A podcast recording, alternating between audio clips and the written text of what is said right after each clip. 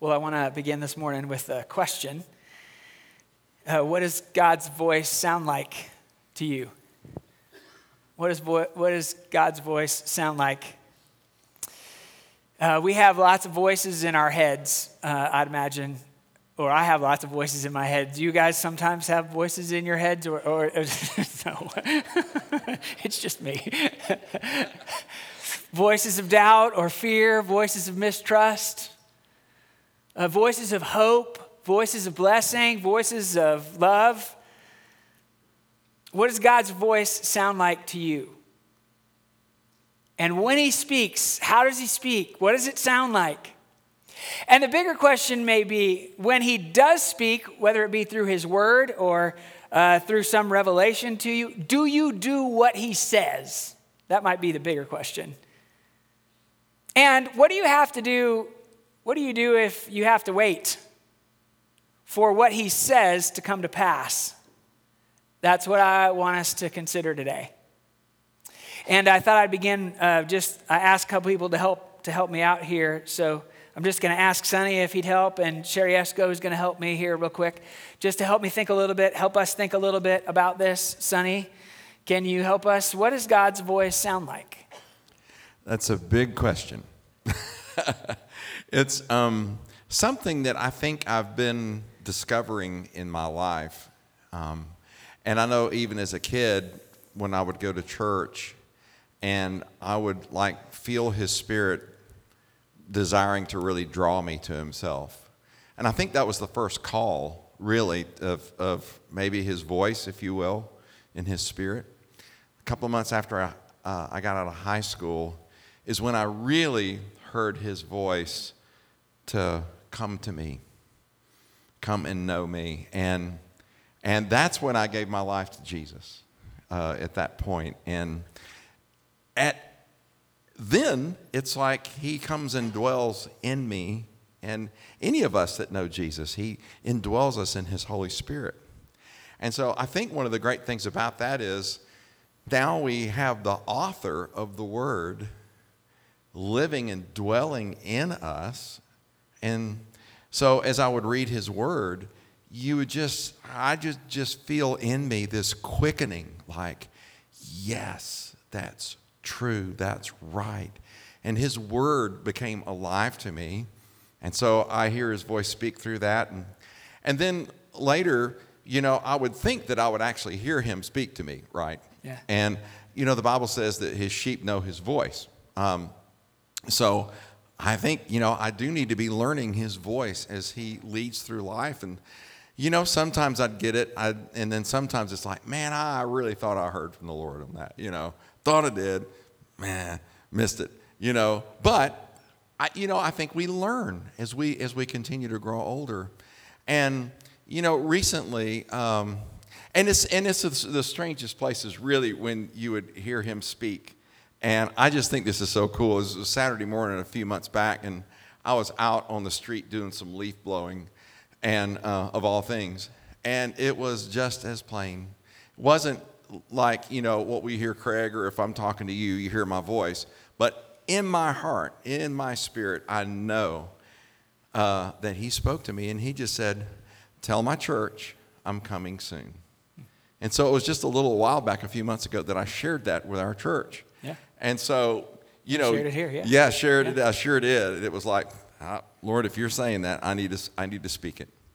And, um, and so today on the way in, uh, uh, when I was on my way here, I saw Craig's text, and it was like, "Hey, how about how about this?" And so I thought, "Well, Lord, is there anything that you want to share today? Is there something we need to?"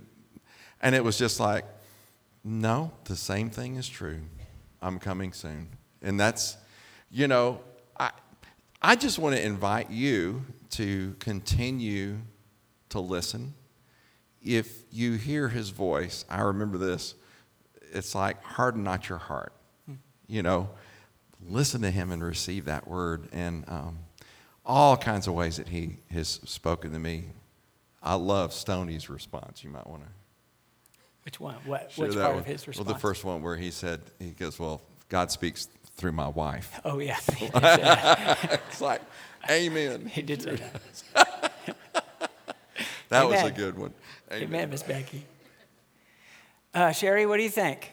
What does God's voice sound like? I'm going to ask you two questions. So that's the first one. What does God's voice sound like? First of all, God speaks to me through nature, and I always sense the greatness of God through nature. It's not a time I'm not standing on a beach where I see the vastness of the ocean and I'm w- w- not heavy, weighted, feel the greatness of God. Um, interesting, what- what, my next, what I wrote down was um, in worship, this is on my piece of paper. In worship, I feel the goodness of God. And both songs today, we sang about the goodness of God. And when I engage in worship, I sense the goodness of God. God doesn't speak to me in paragraphs. He gives me about three or four words. Maybe that's all I can handle. I like, I like directness. So he comes to me in that way. And it's not audible, or it isn't for me. I think God can come to all of us in different ways. It's always, it's always sweet. It's always kind. It's always calming. It's never shameful. Hmm. He never speaks to me in a shameful way. Talk about uh, has there ever been a time where you've heard God's voice and you had to wait? Um, and maybe you waited and maybe you didn't wait. How, what was that like? You heard God's voice say, This is going to happen, or I want you to think about this, and then you had to wait. What was that like? This is a bit of a story. Um, forgive me for looking at my notes, but it's about a four hour talk. I'm going to give you the four minute version, don't worry. Um, so, people take different roads to Christ. Some people take the very straight road, and some people take a more windy road. And the kingdom needs both. The kingdom needs both of those people for us to, to reach out. And the windy people can relate to those who are searching for God. Um, that was really the story of Michael and I. I was more um, straightforward, an early believer, didn't question a lot, read and believed, didn't take what anybody said for granted, but really got in the Word. My love took the windy path. And there was a lot of prayer around that windy path. This, the prayer, this prayer was about a nine year span. And um, he was raised in a Christian home, a godly mother. That woman was as close to God as anybody I've ever known in my entire life. He went to church with his siblings. Um, as he grew up, he, he met people who call themselves Christians, and he didn't like what he saw. He was very turned off by people who claimed to be Christians but didn't live a life even striving. So you can maybe imagine how that manifested itself in our relationship. I prayed a lot, I cried a lot, we argued a lot. The, I adore this man. The only thing we argued about was Jesus. The only thing, not money, not how we were going to build our home. Jesus was the thing we argued about. And I prayed and I prayed and I cried and I prayed and I cried and I prayed. And I knew God wanted this. Like, I know you love him as much as you love me, and I know you want this. And it was just a very slow, slow road. But love bears all things and believes all things, and I knew God loved him more than I did. So we were at a point where we were actually going to two churches, the one he picked and the one I picked, every Sunday, two different churches. That that was our, you know, my solution. Okay, we'll go to both. We'll, we'll get you double dipped every day. Didn't help, made it worse. made it worse. So then we decided to pick a happy medium.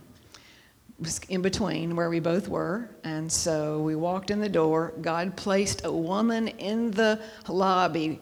I remember l- looking at the threshold and thinking, okay, we're starting a new church.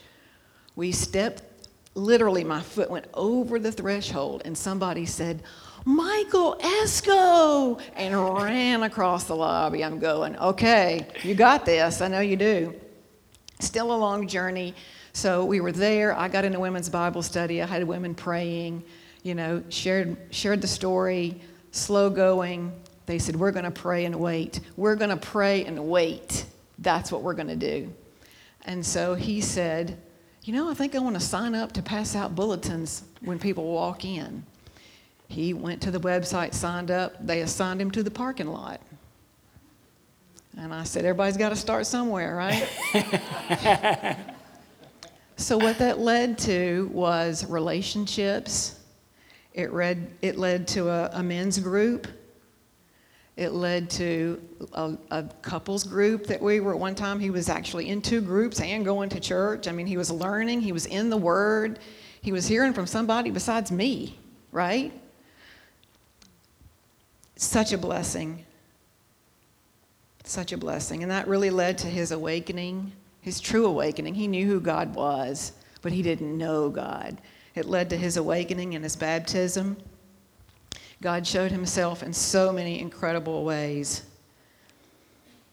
But it was the path God had orchestrated for Michael. And it was hard. It was hard.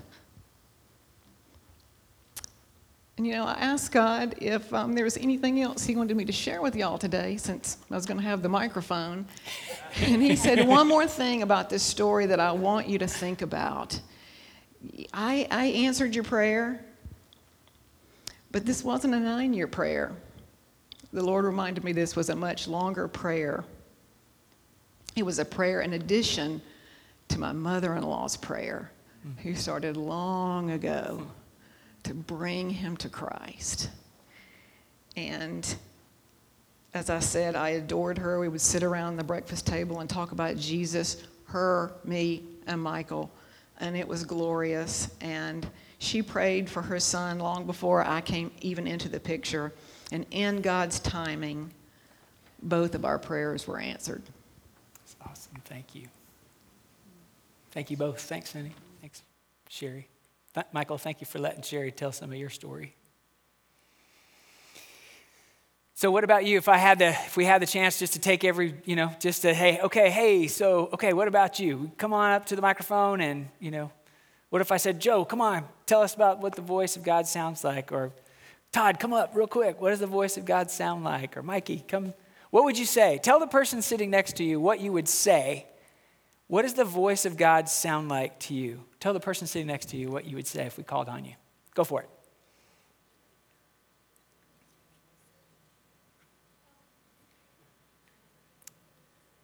It's pretty quiet.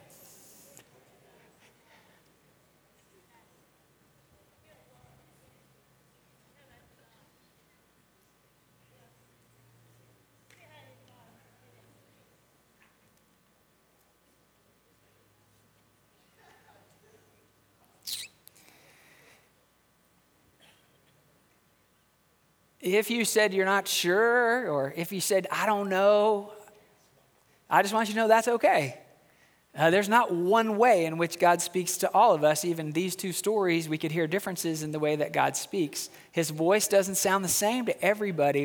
One of the beauties about having a personal relationship with God is that He speaks personally to you.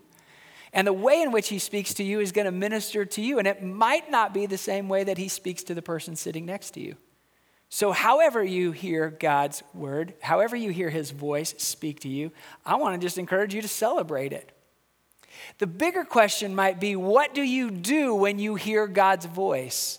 How do you respond to him when you hear his voice? If you have your Bibles, and I hope you do, turn with me to Genesis chapter 25, verse 19.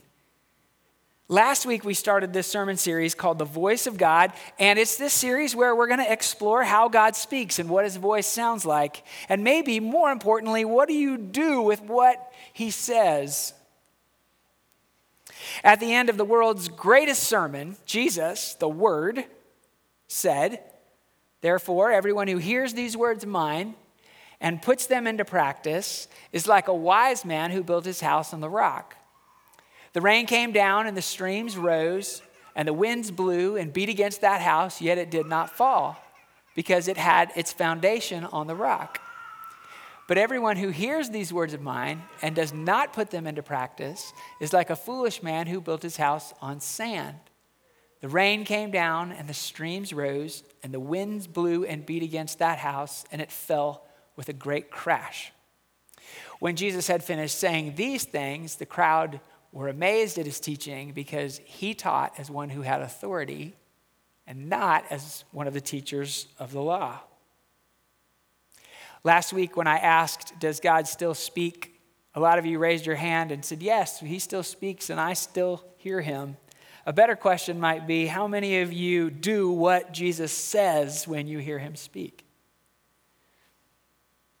John, the beloved, said, In the beginning was the Word, Jesus, and the Word was with God, and the Word was God.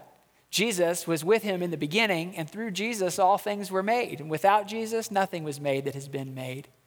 In Jesus was life, and that life was the light of all mankind. The light shines in the darkness, and the darkness has not overcome it. The word, Jesus, is previous. Before you were knit together in your mama's womb, before you were fearfully and wonderfully made, before God had good works for you to do in this world, God knew you. And God loved you. It wasn't just a casual knowing, it wasn't a generic knowing, it was a personal knowing, it was a precise knowing. Before you ever thought about loving God, God was loving you. God was previous. God is previous, and his will shall prevail in the end. Genesis 25 is a story that includes the voice of God. It's also a story that includes a couple voices, a husband and wife, Isaac and his wife Rebekah. It's a story that makes it clear that God is previous, and it's a story that makes it clear that God has the final word, and it's a story that makes it clear that God is present in the present. So, Genesis chapter 2, uh, sorry, chapter 25, verses 19 through 26 says this This is the account of the family line of Abraham's son, Isaac. Abraham became the father of Isaac, and Isaac was 40 years old when he married Rebekah daughter of Bethuel, the Aramean from Paddan Aram, and sister of Laban, the Aramean. Isaac prayed to the Lord on behalf of his wife because she was childless. And the Lord answered his prayer. And his wife Rebecca became pregnant, and the babies jostled each within her. And she said, Why is this happening to me? And so she went to inquire of the Lord. The Lord said to her, Two nations are in your womb, and two people from within you will be separated.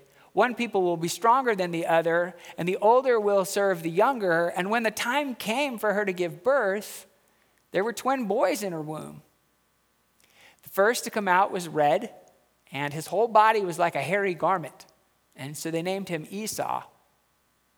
After this, his brother came out with his hand grasping Esau's heel. So he was named Jacob. Isaac was 60 years old when Rebekah gave birth to them. We've talked a lot about this family over the last several months, so I trust you remember some of their story. Ultimately, through Abraham's line, uh, Jesus would come. That was the promise. We've talked about that a, a, bunch. There's some twists and turns along the way, some stops and starts, and then a couple thousand years later, Jesus finally comes. But this portion of the story focuses on Isaac and Rebekah A couple of really important pieces of context that I want to make sure you get. Verse 20 tells us that Isaac was 40 years old when he married Rebekah. Remember that. He was 40 years old. The previous chapter uh, in the story, Genesis chapter 24, it's actually the longest chapter in the book of Genesis, and it describes how Rebekah and Jacob, uh, Rebekah and Isaac get together. It's an amazing story. Maybe you could read it uh, after lunch. But here are the last couple of verses of chapter 24. I just want you to hear this for context. Uh, then the servant uh, told Isaac all he had done. Isaac brought her into the tent of his mother Sarah, and he married Rebekah. So she became his wife, and he loved her. And Isaac was comforted after his mother's death. I think this is just really cool. I want you to notice that the writer of the story wants us to know that Rebecca was loved. Uh, it's evident that Adam and Eve loved each other, but nowhere in that narrative do we see that word, love. This is actually the first time that the word love is used in a husband and wife relationship in the Bible. Um, let me just give you one other just crazy reference to their love story, the way that Isaac loved Rebekah. This is uh, Genesis chapter 26, verse 8. A long story, crazy story, but anyway, this is how verse 8 goes down. When Isaac had been there a long time, Abimelech, king of the Philistines, looked down from a window and saw Isaac caressing his wife Rebekah. He's caressing her. He can't take his hands off of her. He loves her. Look at verse 21 again, just for a moment. I want to read it from the New King James Version. Now Isaac pleaded with the Lord for his wife because she was barren. The message this morning is as much about God hearing your voice as it is about you hearing God's voice.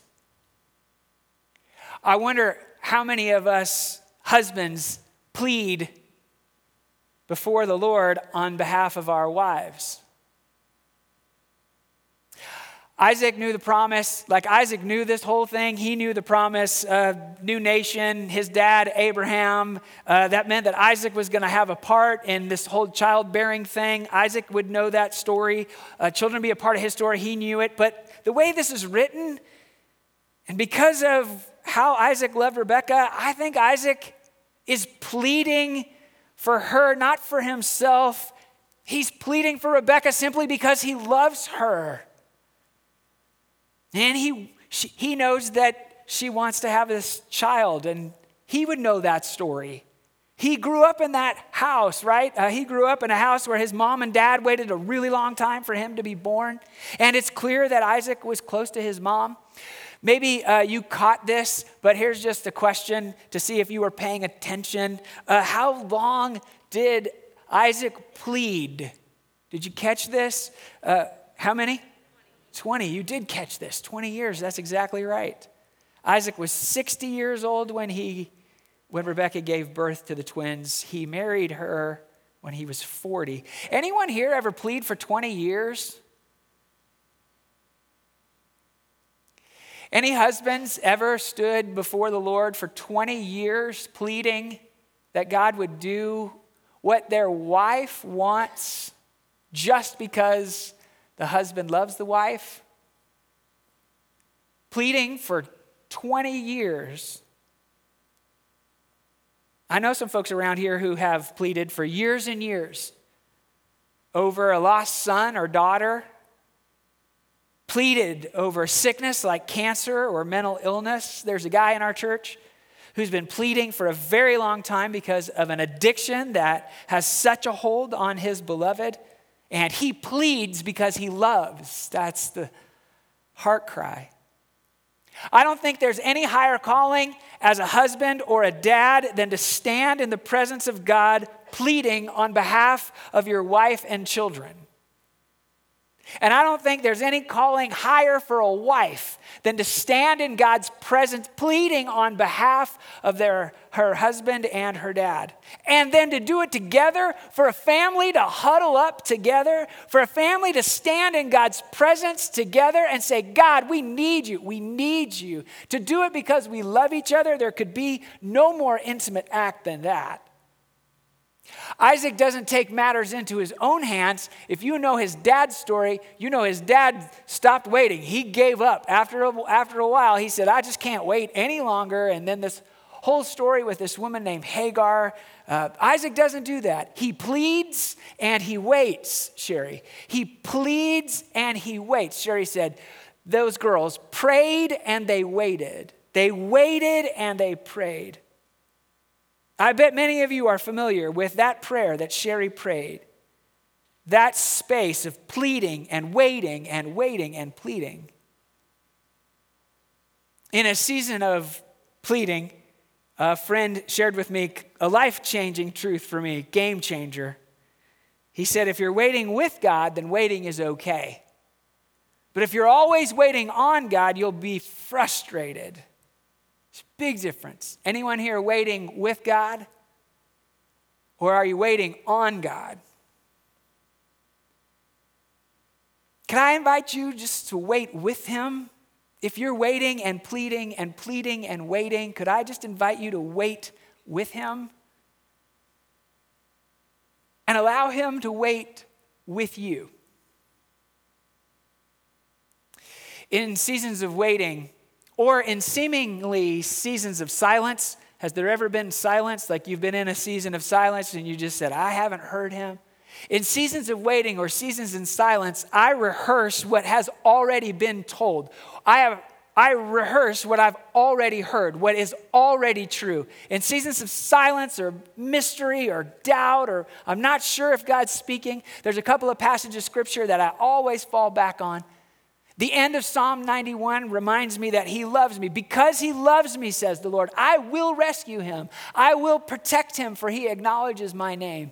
He will call on me, and I will answer him. I'll be with him in trouble. I will deliver him and honor him. With long life, I will satisfy him and show him my salvation. Or Psalm 121, been praying this as long as I can remember. I lift up my eyes to the hills. Where does my help come from? My help comes from the Lord, the maker of heaven and earth. He will not let your foot slip. He who watches over you will not slumber. Indeed, he who watches over Israel will neither slumber nor sleep. The Lord watches over you. The Lord is your shade at your right hand, and the sun will not harm you by day, nor the moon by night. The Lord will watch. The Lord will keep you from all harm. He will watch over your life. The Lord will watch over your coming and going, both now and forevermore. If you aren't hearing God speak, this is how God's speaking. This is his voice. In seasons of waiting with God, we wait with him with his promises. Well, let's go back to verse 21 in Genesis 25. Isaac pleads with the Lord for his wife because she was barren, and the Lord granted his plea. And Rebekah conceived. Oh man, it's party time, right? I mean, this is it. The thing that he's prayed for, the thing that he's pleaded for for 20 years has finally happened. It's time to celebrate. Not so fast. The baby's jostled. Another word for jostle is struggle. The baby struggled with each other within her. And she said, Why is this happening to me? So she went to inquire of the Lord. Can you imagine Isaac? Why is this happening to you? It's happening to you because I've been praying for you for 20 years for this to happen to you. What are you complaining about? This is awesome. And she's saying, This is not so awesome. She's saying, This is not cool at all. The babies are jostling, they're struggling with each other. The Hebrew word for struggle means to crush or oppress.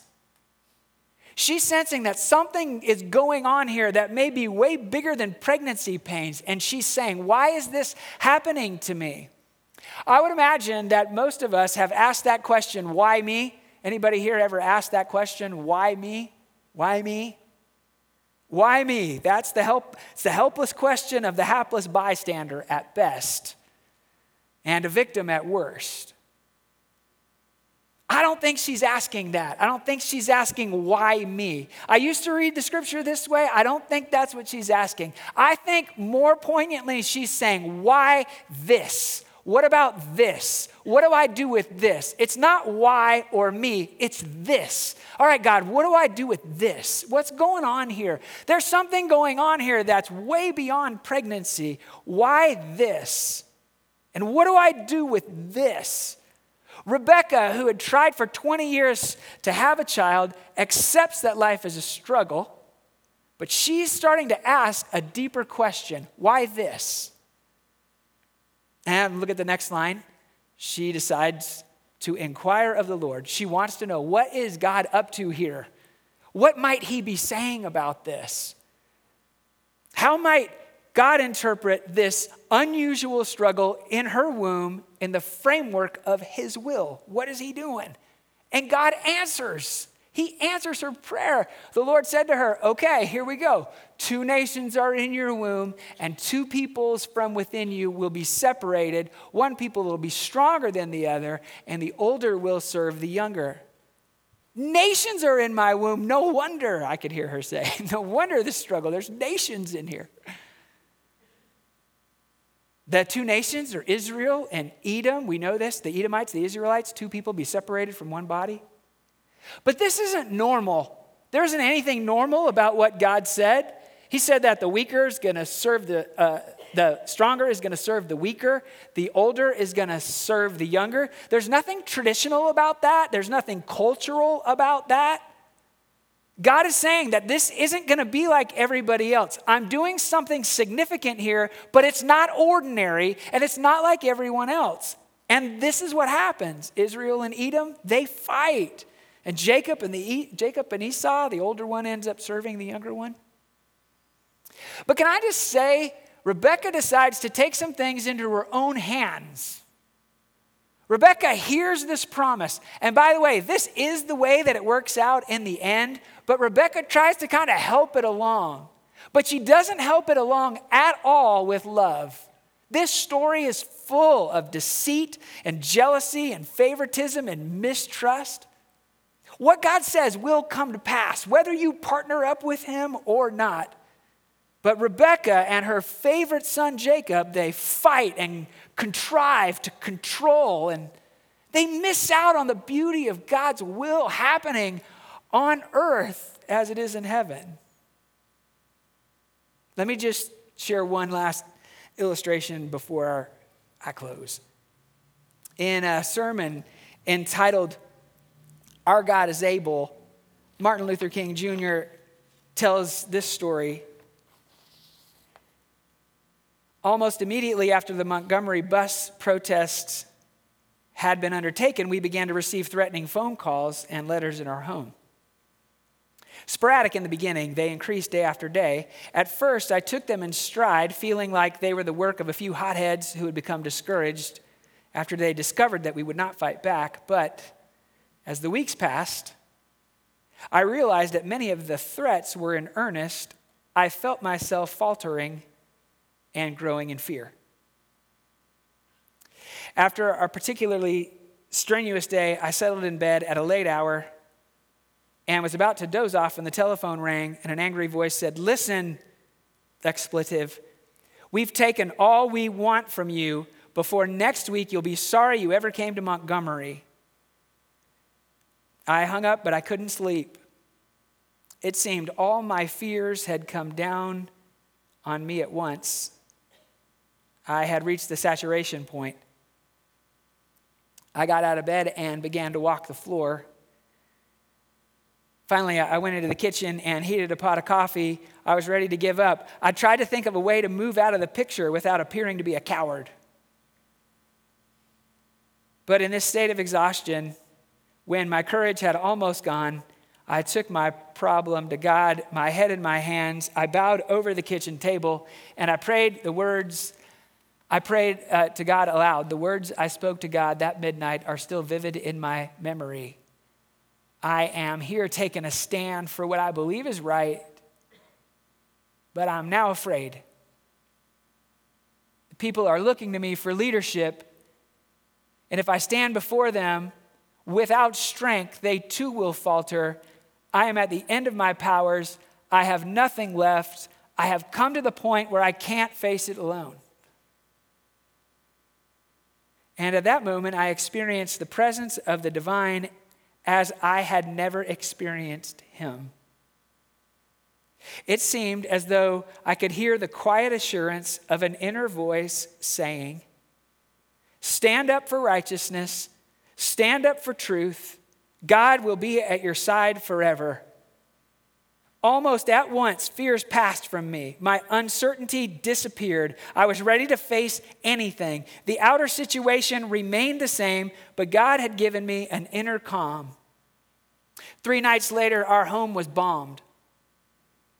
Strangely enough, I accepted the word of the bombing calmly. My experience with God had given me a new strength and trust. I knew now that God is able to give us the interior resources to face the storms and problems of life. I think God wants to hear your voice saying the truest thing you know how to say to God and not being satisfied until you hear an answer that makes it possible for you to pick up your head off the table and go on. I think God's voice is continually saying to you and me, Come on, come on, come on. To walk with Him, to be with Him. Regardless of what we've done or where we've been, He's calling you and me back to Himself. And I believe there are times where He does speak and He says, Okay, let's go. I'm with you. I'm for you. But it's not going to be in the traditional way. It's not going to be normal or ordinary. And it's most likely not going to be safe. And if you're going to go, I'll go with you. Will you trust me? You can hear God say, Will you trust me? Will you trust him? Whether you hear his voice or not, will you trust him? As we close, I'm just going to ask Sherry if she'll pray for us. Sherry, just pray as God leads you to pray, but would you just pray for people that may be in that space of waiting? Just pray for those guys.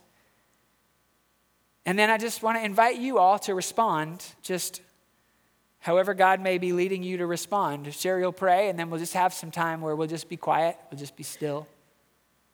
And then Sonny will lead us in a time of worship, and I just want to invite you to respond however God might be leading you to respond. So let's pray together.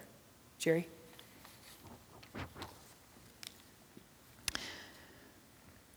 Heavenly Father, I pray that you'll give us the faith to trust you completely.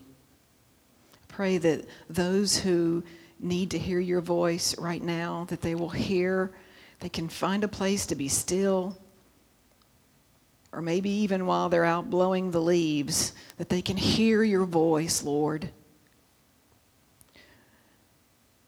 Give us the boldness to demonstrate our trust by letting go of the timing and the outcomes. You are almighty and all knowing and all powerful, and nothing compares to your strength.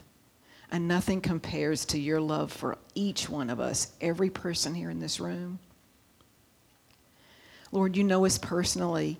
You know our comings and goings and when we wake and when we sleep. And you know every step we will take before the journey even begins. Sometimes that journey is hard and it's uphill, but you're always there with us, every step, every step. And you've already prepared the way. Give us the courage to wait with you, Lord to wait with you, to wait with you.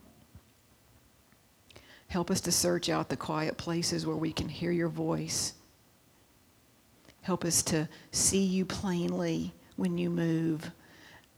Help us to give you the praise and the glory when that happens, because that will serve as a reminder as we wait that you are moving always.